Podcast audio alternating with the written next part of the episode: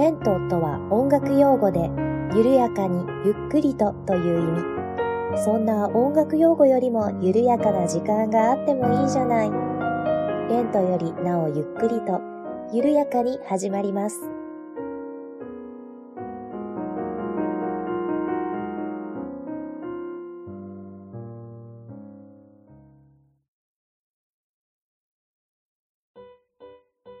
んにちは、八部九風です。レントよりなおゆっくりと第63回目の配信です。どうぞよろしくお願いいたします。はい、えー、皆様いかがお過ごしでしょうか？八部九風はですね、ついに、ついに、任天堂スイッチを手に入れましたやったー長かった。何ヶ月待った？うん。いやー、頑張った甲斐がありました。あのー、任天堂スイッチ、あのー、ヨドバシカメラの抽選とかも頑張ってたんですけれども、そちらは全くダメでして、あの、アマゾンで奇跡的に在庫が復活していたところをタイミングよく変えました。まあ、これもね、タイミングよくというか頑張ったんですけれども、あの、ツイッターでですね、あの、定価で任天堂スイッチが入荷されたら、あの、お知らせツイートをしてくれるアカウントがあるんです。で、そちらをフォローしていまして、でね、あの、ツイートをされたらすぐ通知が来るようにというような設定にしておりまして、で、月曜日か火曜日の朝9時頃っていうのは結構 Amazon で在庫が復活しやすいという情報も得まして、で8部9分、あの、非常にタイミングのいいことに月火お休みなので、まあ、朝からね、ずっとこうツイッターに貼り付いておりましたら、あの、任天堂スイッチ定価で入荷がありましたっていう風にこうツイートが飛んできまして、よっしゃーと思って、まあ、すぐさま Amazon の方に飛びまして、えー、それでもね、やっぱりアクセスが集中するので、カートに入らないんですよね。なんですが、こう何回かこう繰り返していましたら、奇跡的に買うことができました。でね、8部9分普段あんまり Amazon で買い物しないので、えー、本体は Amazon でゲットしたんですけれども、えー、あつ森のソフトはあの楽天ブックスの方で購入しまして、あの楽天のポイントがつく方がいいと思ったので、はい、えー、ね、それで買ったわけなんですが、まあ、楽天ブックスはね、発送非常に早いので、次の日もポストに届いてたんですけれども、えー、アマゾンの方ね、私ちょっと、アホなことをしまして、1回目の配送の時にね、あの、不在にしてまして受け取れなかったんですよ。で、あ、しまった、受け取れなかったと思って、えーと、次の日に、えー、再配達の手続きを取ったんですけれども、次の日ですね、実は仕事がめちゃめちゃ忙しくって、再配達の時間までに帰れなかったんですよ。で、あ、これはダメだと思ってね、もう帰れないことが確定した時点で、また再配達の手続きをしておいたんですね。そしたらですね、その時にちょっと日付を間違えてしまったみたいで、次の日ではなく、その次の日の、えー、夕方、夜に再配達の手続きをしてしまったんですね。なので、えー、その次の日、あの、さっさとお家に帰りまして、もう職場の人もね、私が任天堂スイッチ買った今日届くんだ、イエーイみたいなことずっと言っていたのでね、あの、残業なしでさっさと帰れと言われまして、えー、さっさとお家に帰ったんですが、待てど暮らせど来ませんでして、えー、確認してみたらなんと日付を間違えていたということで、えー、その日届かなかったんですね。で、その次の日なんですが、もうこの日はね、もう仕事が忙しいことが分かりきっていた日だったんですよ。で、もう絶対一日受け取れないということで、ダメじゃんとなりまして、えー、さらにね、あの再配達の手続きを取りまして、えー、やっと届いたということで、うん、あの、アホなことして何日待ったんだろうっていう感じですね。というわけで、ちょっと本体、あの、お家に届くのが遅かったんですが、えー、やっとね、あの、手元に無事に届きまして、もうね、あつ森やり込んでおります。楽しいですね、これ。で、時間決めてやんないともういつまでもやってしまいそうなので、はい、ちょっともうね、睡眠時間をあまり削らないようにということで、はい、気をつけてやっております。とというわけでね、えー、あつ森無事に手に入りましたというお話でございました。はい。ではね、えー、レンクリやっていきたいと思います。はい。ではですね、あの、お便りをたくさん頂戴しておりますので、順番にご紹介をさせていただきたいと思います。はい。では、まずですね、えーと、いただいたお便りでございますが、稲田隆さんから、えー、いただいておりましたので、まずはこちらをご紹介しておきたいと思います。えー、稲田隆さん第61回目でね、お便りご紹介させていただいたんですが、その感想ということでいただきました。え、61回目の放送を聞きました。旅行している気分になるという感想をありがとうございます。えー、ちょっと解説いたしますと、稲田隆さん、アマゾンの Kindle で、えー、旅行記を出していらっしゃいます。で、こちらをね、読ませていただいたので、感想ということと、えっ、ー、と、8部9部若干鉄分濃いめだったのでね、え、それにちなんで鉄道のお話もさせていただいたので、よければね、まだ聞いてない方聞いていただければと思うんですが、えー、それに関しての、え、感想もいただいております。はい。えー、鉄分濃いめの今回とても楽しく聞くことができました。スーパーハクトの話、私はまだ乗ったことがありません。丸みを帯びた独特な車体、急カーブでも高速で走ることのできる振り子式のディーゼル特急。お話を聞いて乗ってみたくなりました。車内のチャイムも独特なんですね。YouTube などで車内チャイムをキーボードで演奏しているものがありますが、ピアノで表現するのも面白そうですね。実際に演奏するのは大変かもしれませんが、という風にいただきました。ありがとうございます。はい。えーとね、61回目はちょっと鉄分濃いめのお話をしておりまして、えー、スーパーハクトという特急のお話をね、させていただいております。でね、稲田隆さんの方が、うん、あの、詳しく説明をしていただいております。はい、あのーえー、急カーブでも高速で走ることができる振り子式というのをね、採用している特急なんですね。で、この振り子式っていうのがですね、まあ、そうですね、採用している特急多いと思うんですが、うん、スーパーハクト以外にもね、えっと、私が乗ったことがあるのは特急シナノとか、えっと、シナノっていうのは大阪からも出てるのかな？でも主に名古屋と松本、もうちょっと先まで行くのかな？えまあ、あの、信州の方をつなぐ、あの、特急なんですけれども、振り子式を採用していまして、私、この特急シナの2回か3回か乗ったことがあると思うんですが、乗ったら必ず酔ってました。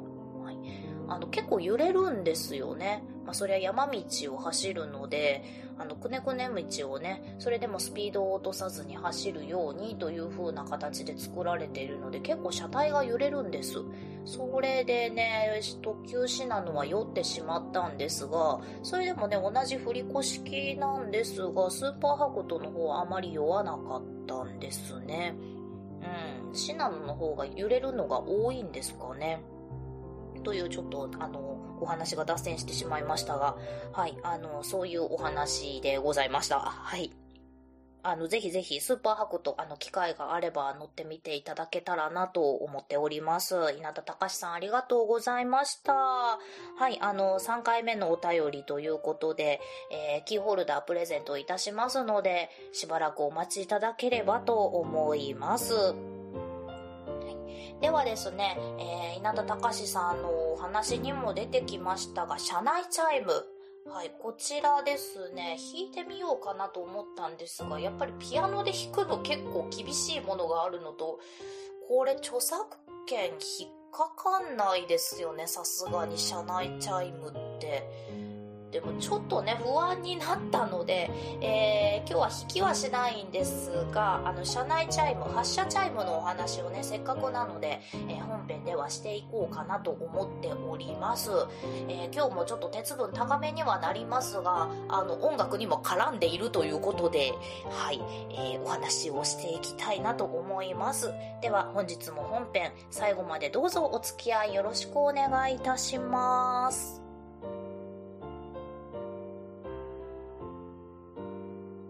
はい、では、車内チャイムのお話でございますが、えー、八部九府住んでるのが関西、そして住んだことがあるのが九州、福岡ということでね、あの、この近辺の発車チャイムしかあんまり、こう、知識がないんですけれども、えー、お話をしていきたいなと思います。えー、まずはですね、あの、発射メロディーということで、えーと、結構、こう、なんでしょう、工夫しているなと思った大阪環状線のお話からしていきたいと思います。はい、あの、大阪環状線はですね、あの、環状線なので、こう、ぐるーっと丸く一周するんですけれども、それぞれの駅に、あの、発車チャイムがございまして、あの、結構ね、あの、面白いチョイスなんですよ。なのでね、まずは環状線の発車チャイムをご紹介していきたいと思います。ではですね、えー、まずは大阪駅発車メロディーなんですが、えー、こちらがですね、屋敷隆人さんのやっぱ好きやねん。こちらが発車メロディーになっております。はい、もう大阪の大スター、屋敷隆人さんの代表曲でございます。えー、もうお亡くなりになられてもう何年か経っていますが、ね、屋敷隆人さん亡くなった時は私もかなり衝撃でした。確かね、ニュース速報で出たんですよ。で、ね、見た途端変な声が出た覚えがあります。はい、大阪の大スター屋敷隆人さん。えー、私もですね、大学時代だったかな、一回、えー、屋敷隆人さんの収録見に行ったことがあります。はい、ダンディーでとっても面白いおじさんでした。やっぱ好きやねん。大阪駅の発車メロディーとなっておりまして、やはりね、大阪駅非常に本数が多いので、あの、もうずっとやっぱ好きやねん流れてます。はい。では、その次の駅行きたいと思います。福島駅。えー、まどかひろしさんの無双花。無双花でよかったよね、これ読み方。えー、まどかひろしさん、無双花しかヒット曲がないので一発屋と思われがちですが、関西ローカルでは大スターでございます。はい、もうね、まどかさんの顔を見ない日はないんじゃないかというぐらい、関西ではテレビに出まくっております。そしてですね、えー、関西ではおなじみかもしれない、え、246という音楽スタジオをね、実はまどかひろしさん運営されておられます。私も何回かお世話になったんじゃないかな。はい。というまどかひろしさんの代表曲無双花が福島駅の発車メロディーに使われております。あの歌詞に回って回ってって出てくるんですよね。あの、飛んで飛んで飛んで飛んでってやつで回って回って回ってっていうことで、えー、環状線はぐるぐる回るということで、えー、使われているそうです。はい。では、その次、野田駅。ロシア民謡の1週間が使われております。で、これなんで野田駅が1週間なのか私本当に訳が分かんなかったんですよ。で、理由を調べてみたらですね、えー、ロシア民謡の1週間、冒頭の歌詞が日曜日に市場へ出かけなんですね。はい。で、野田駅は駅の近くに大阪市中央卸売市場があるので、えー、市場に出かけるということで、えー、1週間が採用されているそうです。なんか、こじつけですね。はい。では、その次、西九条駅。えー、こちらはですね、アメリカ民謡のアメリカンパトロールが使われております。で、これはなぜかと言いますと、西九条駅というのはユニバーサル・スタジオ・ジャパンへの乗り換え駅なんですね。なので、まあ、USJ、アメリカに行くよということで、アメリカンパトロールが採用ということだそうです。はい。ではその次行きます。弁天町駅。こちらもですね、アメリカ民謡の線路は続くよどこまでもが採用されています。で、これもね、まあ鉄道なので線路は続くよどこまでもが使われてるのはわかるんですが、なんで弁天町駅なんだろうと思っていたらですね、えー、弁天町駅以前交通科学博物館があったんだそうです。実は私知らなかったんですけれども。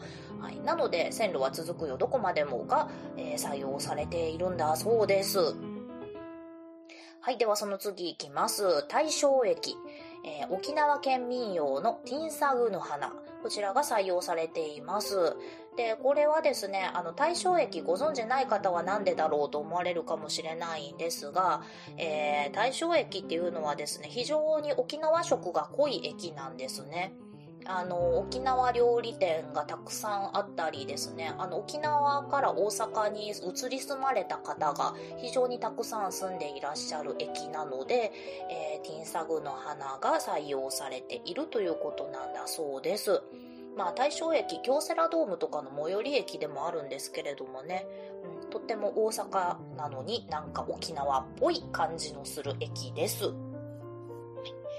はい、ではその次行きます。芦原橋駅。こちらはですね、芦原橋太鼓集団怒りが作曲した祭りという曲だそうです。で、まあこれなぜかと言いますと、芦原橋駅って非常に太鼓が盛んな駅周辺なんですね。えー、和太鼓を作るメーカーさんがあったりとか、えー、する駅でございまして、なので、えー、まあ太鼓集団が作った曲を採用しているということなんだそうです。はい。ではその次、今宮駅。こちらはですね、えー、文科省唱歌の大黒様が、えー、使われています。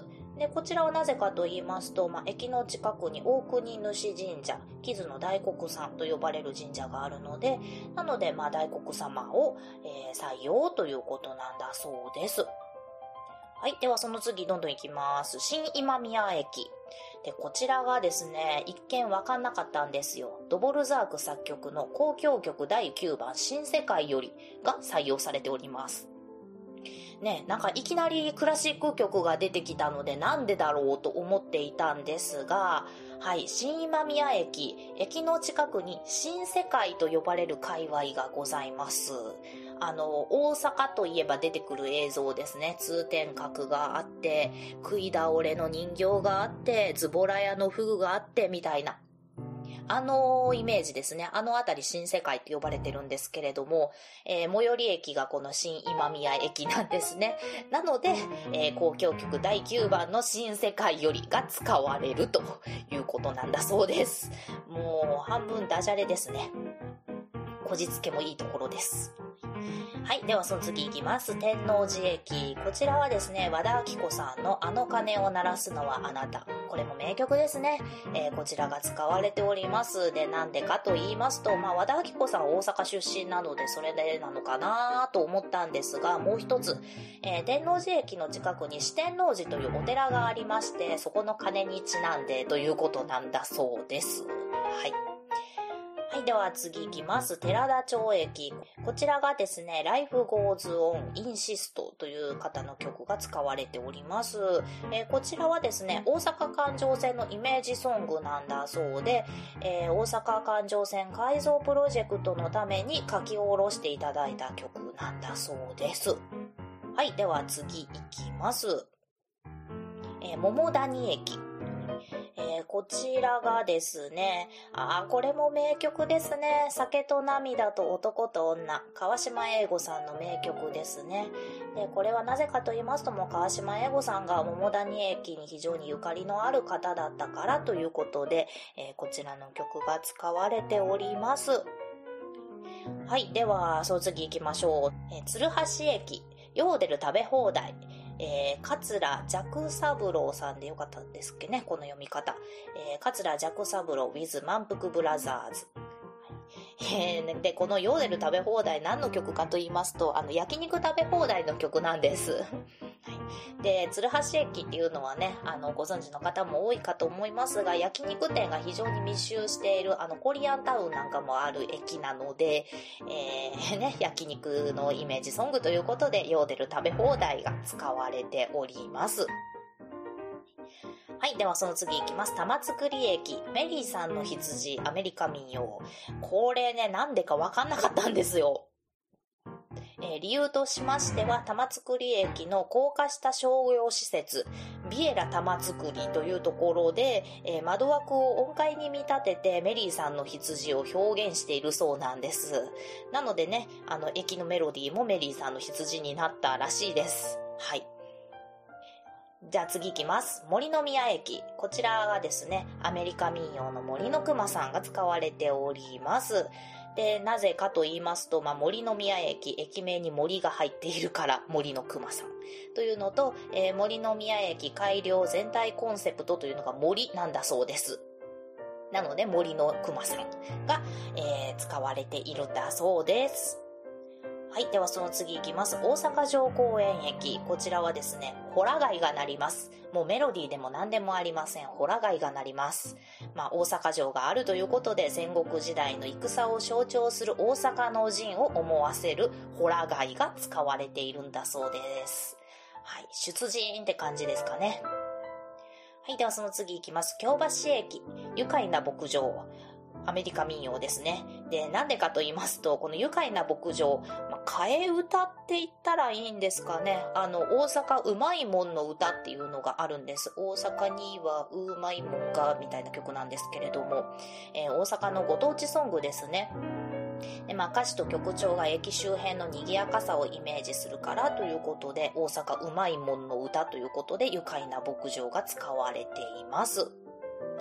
はい、ではその次、桜宮駅。こちらがですね、えー大塚愛さんのさくらんぼが使われています。まあ、大塚愛さん、大阪府のご出身ということと、まあ、大川の桜だとか、あの、駅名がね、桜が入っているということで、さくらんぼが使われています。可愛らしいですよね。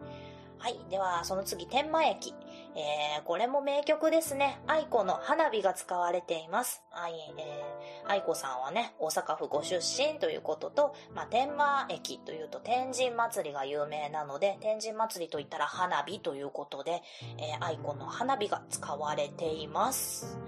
はい、ということでね、なかなか名曲揃いの大阪環状線の発車メロディーでございました。はい、あのー大阪府民じゃなくても大阪に来ることがあれば、ぜひぜひ環状線にお乗りになられた際は、えー発車メロディーにちょっと耳をね、傾けていただければなというふうに思います。はい。では、えー、環状線の発車メロディーをご紹介しましたが、その他に、えー、八部九符がちょっと、えー心に残っている発車メロディーというのをね、ご紹介していきたいと思います。えー、まあちょっと関西限定にはなってきてしまいますが、えー、城崎温泉駅。はい。あの、兵庫県の北の方にある城崎温泉の駅ですね。こちらはですね、冬限定なのかな、えーパフィーの渚にまつわるエトセトラがなります。はい。なんかね、渚にまつわるエトセトラって言ったらなんかちょっと夏のイメージがあるんですが、なぜか城崎温泉、冬にだけなります。で、これなぜかと言いますと、あの、城崎温泉って非常にカニで有名なんですね、冬は。で、渚にまつわるエトセトラって、あの、カニ食べに行こうっていう歌詞があるんですよね。なので、あの、カニを食べに行こうということで、えーこの曲が使われているんだそうです。はい。えー、八部九符もね、あの、カニを食べに行って、この曲が鳴ったのでびっくりしました。はい。では、その次ですね。えーと、関西ではないんですが、八部九符が一時住んでいた福岡。えー西鉄の天神駅、福岡駅ですね。えー福岡天神駅で、あれは期間限定だったのかな？一時期使われていた発車メロディーなんですが、えー安室奈美恵さんのヒーローが使われていました。こちらは安室奈美恵さんの引退に合わせて使われていたんだそうなので、今はもう使ってないのかな？ちょっともう福岡離れてしまったのでわかんないんですが、はい、えー、これをね、聞くたびに、あー、安室ちゃん引退なんだと思ってね、しみじみしておりました。なんかね、こういう発車メロディーっていいですよね。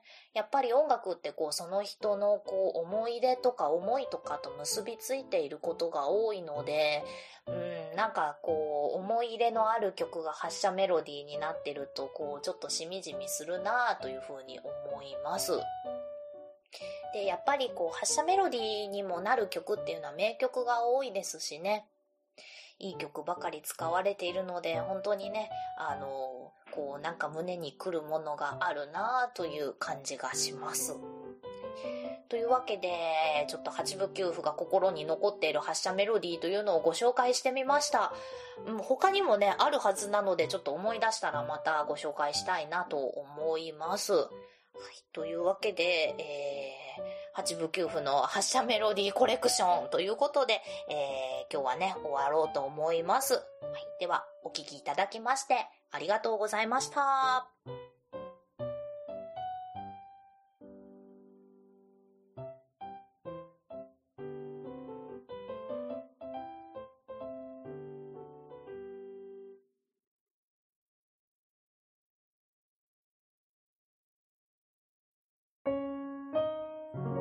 組では皆様からのお便りを募集しております。メールアドレスは、レントゆっくり、アットマーク、gmail.com、lento.yukkuri、アットマーク、gmail.com です。ツイッターは、アットマーク、レンクリでやっております。ハッシュタグは、ハッシュタグ、レンクリ。レンはカタカナ、クリはひらがなです。お便り、ツイート、DM などをいただけると、八部九夫は小躍りをして喜びます。どうぞよろしくお願いいたします。では、次回またお会いしましょう。ごきげんよう。